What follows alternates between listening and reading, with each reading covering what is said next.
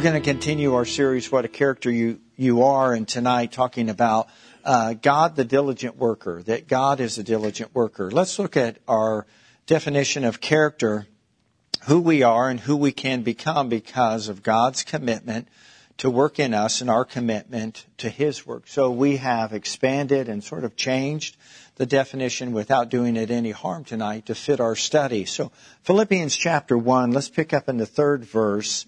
The theme of the book of Philippians is joy and rejoicing, but there's also a secondary message in the book of Philippians, and it is man's understanding to renew or to commit their mind to be subject to the Word of God. So if joy and rejoicing is the overarching theme, and then the secondary theme is according to the way that your mind is open and receptive to the counsel of the Word of God, then we can see how those two really can work together.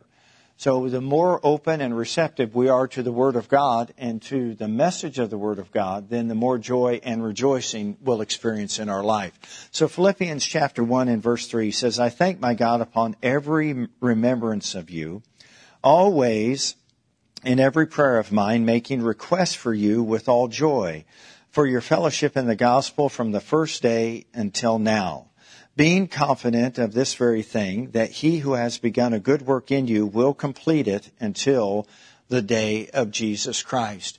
I want to open up by just taking a few of the phrases and a couple of the words and bringing uh, them to the surface when the apostle Paul was writing to the church at Philippi, it was on the heels of him being arrested in that town, being thrown in prison, being beaten unjustly, being accused falsely because of his ministry to a young girl that was given over to fortune telling or to the occult.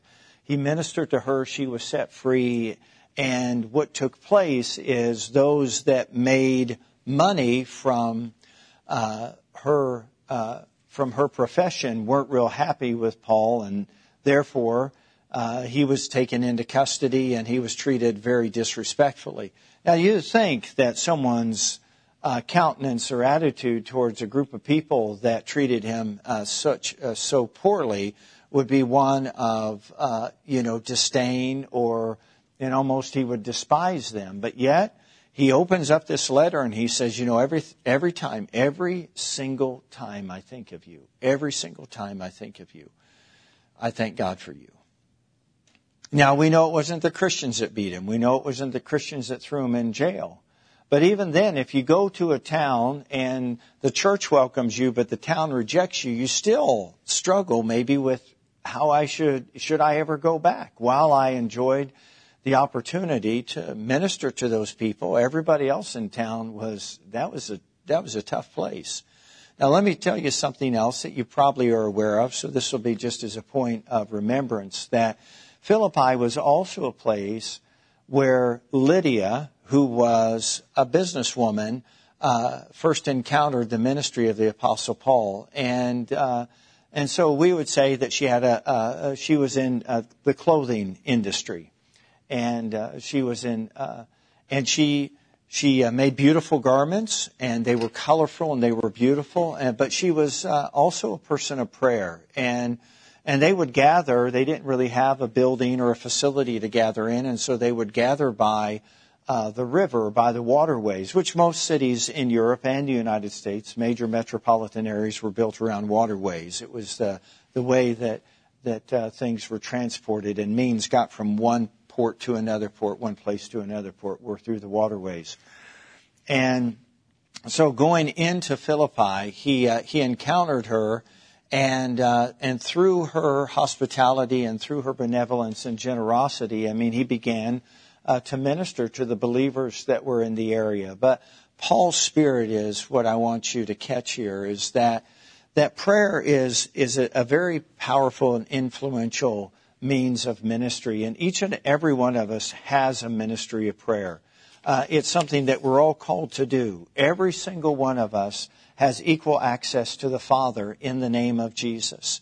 And I, I shared with you on Sunday, while I love to pray and I love to stand and support and pray with others, one of my great joys is when other people begin to have confidence and assurance that God hears their prayers just as much as He hears anybody else's prayers. And I just want to assure you, God does not have any stepchildren. He just has children. And so when you come to Him, He knows you, He welcomes you, He receives you, and He hears your prayers. So I love the way that Paul starts off this letter to this uh, to this church, and really he cares uh, just as much about the community as he does uh, the individuals that are in the church, and that will become more and more evident as uh, as you read through the the book of Philippians. But I believe that one of the things that we can see here is God is diligently at work. He is the source and He is the power of all change that happens.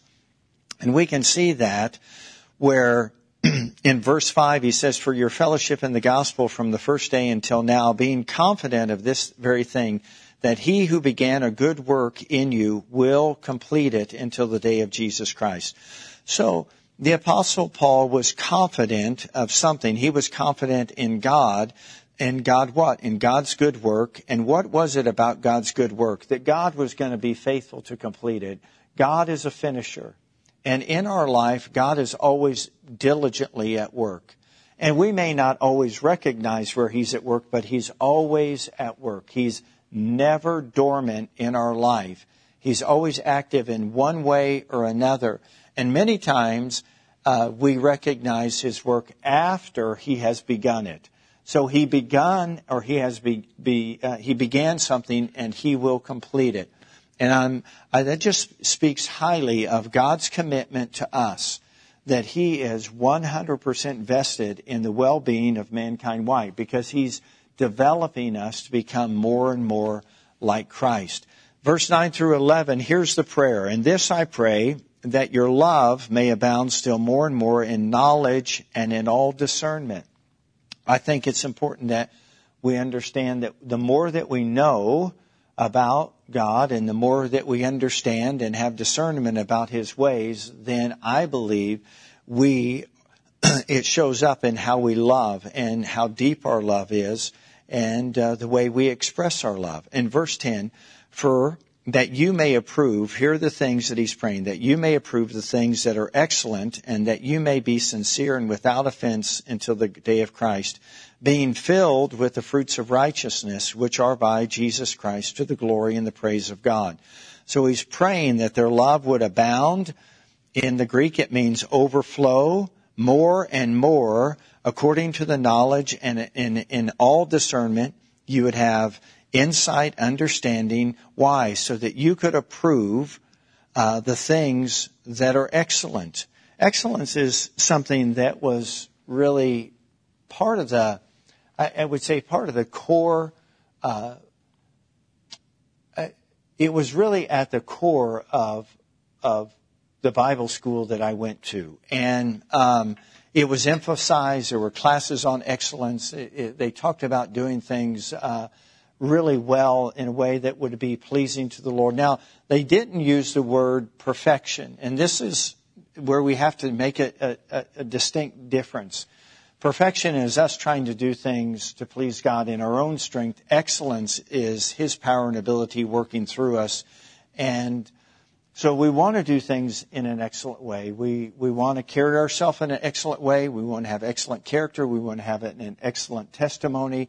And excellence really comes from the most excellent one, and that's Christ. So, you know, the more that that we come into the knowledge of Him, the more we develop our discernment, and uh, the more we express and, and live out the love of God, then you know that's a that's a really an, an excellent. That's uh, when I I think of excellence, I just don't think that every I is dotted and every T is crossed. I I, I think there's an aesthetic or an outward perspective of excellence where you see something and you would say, wow, they really did that with excellence, whether it's you walk into a building and you can see everything's in order and, and things are, are done in a, in a way that the service is, uh, is, uh, uh, is, is done in a spirit in, in, which people are valued and, and, and recognized and, and preferred, and, and that's a, a, a source of excellence. But we talk about the excellence of, of our character. Uh, we, that has to be and can only be attributed to our relationship with Jesus Christ and the ongoing relationship that we have with Christ. So he wants them uh, to be to be excellent in everything and that they would be sincere and without offense until the day of Christ.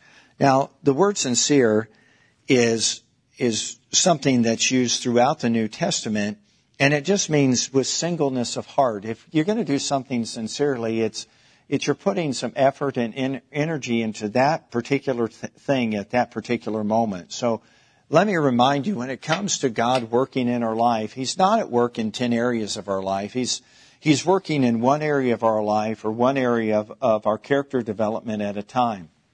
So here's a good example. How many of you understand that being on time is important? Yeah, I, I mean, just, just, uh, how about being a person of your word?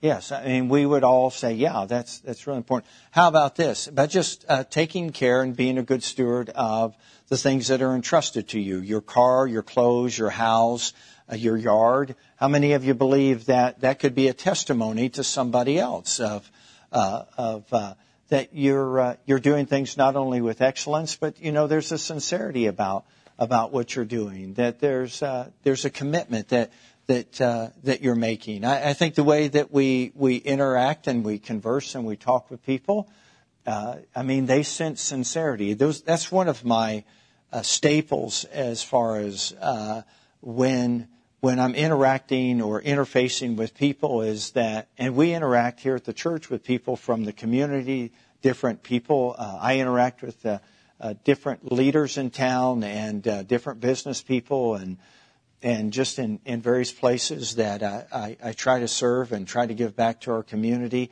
And one of the things that uh, I, I have um, said throughout the years is, is people know when someone's sincere and when they're not sincere. Not only can they hear it, but they can see it and they can sense it. So if we're going to be people of substance, people of character, people that are glorifying the Lord, then it's not only important that we have knowledge and discernment, it's, it's important that we're expressing and living out the love of God, but we have to do things well and we have to be sincere in how we do them. Uh, and and that that within itself is a powerful testimony of a life that's been touched by Jesus Christ. Now, let's consider who's writing this letter and what his reputation was prior to this time. Someone help me out here a little bit. One of the uh, things that Scripture says about Paul uh, is that he was, what kind of temperament did he have? Was he even keeled and easygoing, or was he running hot and angry? Yeah, he was. Was he merciful or was he vindictive and vengeful? He described himself as the chief of sinners, an insolent and an angry man, until he ran into Christ and encountered Christ. So we're now, this, this sort of piques our, our interest a little bit more. If God can do that in a man who is of, of that reputation, imagine what he can do with someone you know, that maybe hasn't struggled with some of those issues and hasn't developed some of those really poor character qualities. Now, I, I, just for a moment, just for thinking purposes, let's think about someone else that was converted to Christ, who's probably just the polar opposite of the Apostle Paul. Let's think about a man named Barnabas. Barnabas, what was his reputation? He was full of joy. He was a peacemaker. He was a reconciler. He was a merciful man.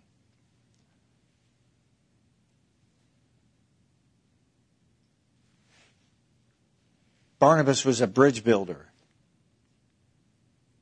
And coming to Christ, it only, you know, amplified that. Barnabas believed in John Mark when the apostle Paul was having questions whether he was even, you know, he should even travel with them or they should even associate with him. But here's what we do know is that even though they had differences about John Mark, I believe that Barnabas's witness to the apostle Paul helped him to overcome a hurdle in his own character deficiencies because later on in the apostle Paul's life, he wrote, and please bring John Mark. He's beneficial for me. He had a change in mind. He has a change in his attitude, his perspective about John Mark. Well, what would bring about that change? I think it's his awareness that God was at work in him and he needed to be just as gracious to let God work in John Mark.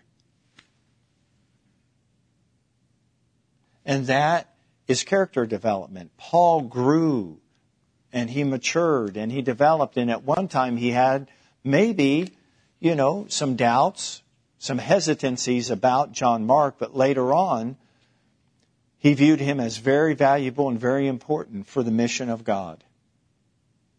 So we don't want to close the book on anybody for any reason. Because God is at work in them just as He is at work within us. Because why? God is the diligent worker in everyone's life. He is a diligent worker. So I've just emphasized you that God is at work in our prayers. When you're praying these prayers for other people, wherever there's a personal pronoun, just pray, just put somebody else's name in there. And I'll give you an example. In verse 9, in this I pray that Charlene's love may abound still more and more in knowledge and all discernment, that Charlene may approve the things that are excellent, that Charlene may be sincere and without offense until the day of Christ, that Charlene would be filled with the fruits of righteousness, which are by Christ Jesus to the glory and the praise of God. When I pray that for Charlene or myself or anybody else, then God is at work. God is at work when we're praying the Word of God for other people. Philippians chapter 1 verse 27 through chapter 2 and verse 4. Only let your conduct, that's the way we live, be worthy or acceptable of the gospel of Christ, so that whether I come and see you or I am absent, I hear of your affairs, and that you stand fast in one spirit with one mind, striving together for the faith of the gospel. He's beseeching them that they would be unified. I also want to point out in this particular voice that character is what we are when no one else is around. He says, so if I come or whether I'm absent. These are the things that I desire to hear about you, that you be steadfast in one spirit, one mind, and that everybody be striving together for the faith of the gospel. Uh, is it is it is it pleasing to the Lord that if we are at the job and we're only working when the boss is watching? Is that acceptable or pleasing, or are we sincerely putting every effort into what we're doing? No. Whether the boss is present or whether he's absent, we're working as unto the Lord. And we should do it in a way that those that are around us, you know, are recognizing that these people have a work ethic or they have character that, that, you know, we just can't condemn. Now, I know in some work environments, uh, there are people that, you know, try to shine a little brighter when the uh, when the boss shows up. And then when the boss leaves you know maybe they slack off. But everybody knows that correct? I mean that's not a secret to anybody. There are people that work hard from the moment they clock in to the moment they clock out or the moment they wake up to the moment that they go to bed. They're active and they're they're helping you know in some way or another. And uh, people also recognize that. But what's most important is that god sees everything and God knows, and, and God deals with us uh, and uh, and helps us in in every endeavor in life. So in verse 28, he says, "And not in any way terrified by your adversaries." In other words, don't be afraid of those that are threatening you, which is to them proof of perdition. The word perdition is a really strong word. It means eternal damnation or punishment. And when we're we're working, we're living, and we're doing things in a way that Christ is is uh, evident in our life, then for those that that uh, are on the wrong path, I mean, it it brings conviction into their life, and they're like, "Wow, uh, these people are living for more than the here and now.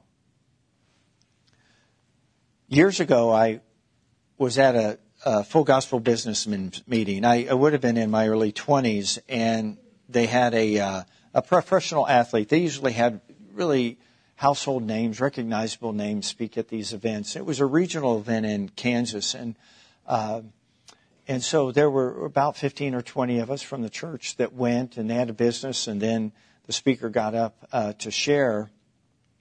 And uh, a very, very powerful testimony about how he how he came to faith in Christ. And uh, in the in the course of him sharing the story of of how um, how he recognized uh, that God was real, it, it, was along these lines that uh, that there was another athlete that he really had a lot of respect for. Uh, he had a good marriage. He was a good father. He had good work ethic. Uh, he was a good teammate. He was all of these things. And he just thought he was a good guy until, you know, he started getting to know him on a more personal level and he found out that that wasn't always his story. But since he came to Christ, that all things had become new and that he was walking a new path and God was working in him and showing him what a good life really looked like. And uh, it convicted him and this is the statement that he said really bothered him. He said, because I viewed myself, this is the man who came to Christ. He said, I viewed myself as a good man, a moral man, a decent man, but I was not a godly man.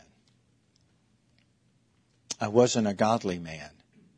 And he, the man that led him to the Lord, this other athlete, said, You know, I, I think you have a lot of good qualities, but if you die without Christ, you die and we'll spend eternity without Christ. And he said, Well, you know, I think my good will outweigh my bad. He gave some of the pretty common responses to uh, a statement like that. And I'm not as bad as so and so, and I'm not as bad as this individual. And, you know, God sort of knows that I believe in him and, and I, I believe there is a God. And so this is a statement that sort of hooked him. He said, you know, if, if I'm wrong, if I'm wrong in my faith, then, then I don't know that I lose anything. I've become a better individual, uh, more compassionate, more caring. Uh, I'm less selfless, I'm more of a servant. But if you're wrong, you lose everything. So when Scripture uses the word perdition here, it means, first of all, that there is eternal damnation and punishment for those who are not penitent or repentant of their sins and don't turn to faith in Christ. So how is a person like that convinced that God would care for them, would love them, would welcome them. It's through your and I's character development. And we could say, we can identify with what you used to be, and we want to share our story about how we were changed. So I want to bring another biblical character into our thought tonight. This is a, a, a man that was not a Jew, he was a Gentile. So I talked about Saul, who became Paul, and I talked about Barnabas. Those were both Jewish men. So they grew up around, you know, the things of God. But there was a man named Cornelius in the Bible, and he was a Roman soldier. He was over a battalion of a hundred men, so he had the title of a centurion. And he was a man who understood authority. But Scripture speaks very highly of this man, even before he comes to faith in Christ.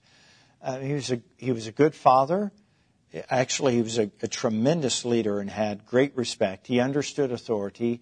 His whole household respected and honored and and so you, would have to say this guy was outstanding in his character except for one thing he didn't know he didn't know God. He also did something that some Christians never do. And I know this may shock you, but he wasn't even saved and he prayed and he gave generously. And by all outward appearances, what would you say of that individual? You would say, gosh, that guy is a Christian. That guy knows Jesus. And yet he didn't.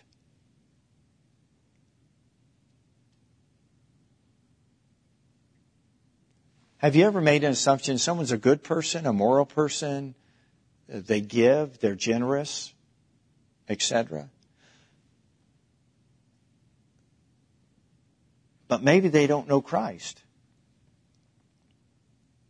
There's a friend that I have. I developed a relationship with him. Uh, his name is Jeff Gelb. Jeff Gelb worked for a little known uh, director and producer named Steven Spielberg. I met Jeff Gelb uh, at breakfast one day. I was in Colorado Springs. I was at a hotel and went down, and it was uh, the the restaurant was packed, and there was uh, just one you know, a, a, seat available at Jeff's table. And he saw me lo- looking around, you know how we do, you know, just looking around for a place to sit. And he said, Hey, why don't you join me? And we sat down and started conversing. Uh, he was at the, the same conference that I was, and uh, and I didn't know that. And he said, "Hey, what brings you to Colorado Springs?" And I shared with him, and he said, "Hey, that's why I'm here." I said, "Hey, that's really neat. Where are you from?" He said, "I'm from California." I said, my wife's from California. We started talking about some of the things. And I said, what do you do? He said, well, I, I, I work in, uh, uh, I work in Burbank. I said, yeah. I said, uh, I said, my wife's family works in Burbank. I said, are you in the entertainment industry? He said, yeah. And I said, and? He said, well, I'm the IT guy for Steven Spielberg. I said, oh, you're the guy that does all the cool things, you know, behind the scenes. He said, yeah. I said, all right. Now, this is the part that I found to be very, very fascinating. Um, Steven Spielberg gave Jeff Gelb $250,000 to come to this conference and to spend on world missions. Well, you would say, surely. I mean, he's getting brownie points with God. I mean, 250,000 is a little bit of change. And he gave him 250,000. And I asked, I said, you know, what's it like working with Steven? He said, generous, kind, patient, caring, benevolent. I said, he said he's a creative genius. He sees things, the whole world like this. And he said, the good news is there's multitudes of people that are praying for him because he's returned to his Jewish roots. Well, that mean at one time he strayed from his Jewish roots. So now he is back identifying with his Jewish heritage, which means he's one step away from the most famous Jew that ever lived, and that's Jesus. Jeff Gelb wasn't just in his life accidentally not just to work for him. He was a witness. He was a light. And Jeff was a good light in his life to the point that when he found out Jeff was going to a conference, he entrusted him with $250,000 of his own personal money to use to spread the gospel of Jesus Christ. There's a lot of Corneliuses out there. They're just one conversation away from Jesus and your and I's character development and commitment to be more like Christ can open that door for that conversation. Don't think that God can't use you because he can. So God's at work. Let's continue to read here because this is as far as we're going to get. We're going to get down here. In verse 29, for to you it has been granted on behalf of Christ not only to believe in him, but also to suffer for his sake having the same conflict which you saw in me and now hears in me. So Paul was suffering at this moment of writing this letter. Therefore, if there's any consolation in Christ, any comfort of love, any fellowship of the Spirit, if any affection and mercy, fulfill my joy by being like-minded, having the same love, being of one accord, of one mind. Let nothing be done through selfish ambition or conceit, but in lowliness of mind or humility let each one esteem others better than himself. Let each one of you look not only on his own interest, but also on the interest of others. So God is at work, and He's diligently at work, and we can see that He's at work even when we're suffering or we're struggling with selfishness. God is at work to make us more like Christ. God is at work as you continue to read on in our mindsets. But as we finish, I want to go back to Philippians chapter 1. This is not in your notes, but this is the apostle Paul. We just see that he's suffering and he's suffering for his faith. I mentioned to you at the beginning of tonight's lesson that he was in prison. Uh, he wrote the letter to the Philippian church from being imprisoned for ministering to a young girl that was bound by an evil spirit. And this is what he's doing in prison. Verse 12 of chapter 1. But I want you to know, brethren, that the things which happened to me have actually turned out for the furtherance of the gospel. being beaten, being thrown in stocks, um, you know, in the inner prison, uh, and and uh, all of those things, he says, you know, I, I, really don't want you to worry about me. I'm okay. As a matter of fact, I've, I've got a great story I want to tell you about what's happened to me. Don't forget who this man used to be angry, insolent, vindictive, hateful. And now he's saying, hey, hey, guys, don't worry about me. I would put on top of all of those bad character qualities that the Apostle Paul had selfish. And then he goes on and he says, verse 13, so that it has become evident to the whole palace guard and to all the rest that my chains are really in Christ. I'm, I'm really not bound except uh, the only, the only thing I'm bound to is to live a Christ centered life. And most of the brethren in the Lord, having become confident by my chains, are much more bold to speak the word without fear. Some indeed, yes, I know, preach Christ even from envy and strife, and some also from goodwill. The former preach Christ from selfish ambition, not sincerely, supposing to add affliction to my chains. But the latter out of love, knowing that I'm appointed for the defense of the gospel. Well, what then? Only that in every way, whether in pretense or in truth, Christ is preached. And in this I rejoice, and yes, will rejoice. On Sunday, we, we handed out the church around the world. And I pray that you take time to read this little pamphlet. It talks about the persecuted church something that we're really not that familiar with and we don't encounter that much.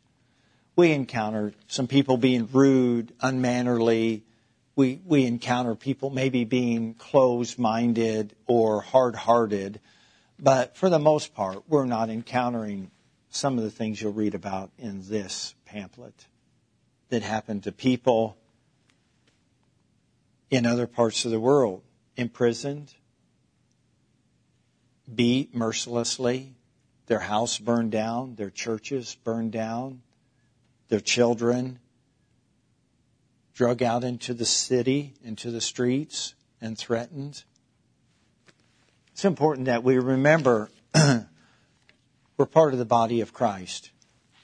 We need to be praying for the people around the world that are being persecuted and that are facing affliction for the cause of Christ. And we should also thank God for the liberties that we have here. In no way should we ever be ashamed or embarrassed to speak about the one who loves us so much. Thank you for listening to today's message. We hope that it encouraged or inspired you to God's best. If you have any questions about today's message, need prayer, or would like to learn more about Living Word Fellowship, please call 641 828 7119 or visit us at lwfknoxville.com.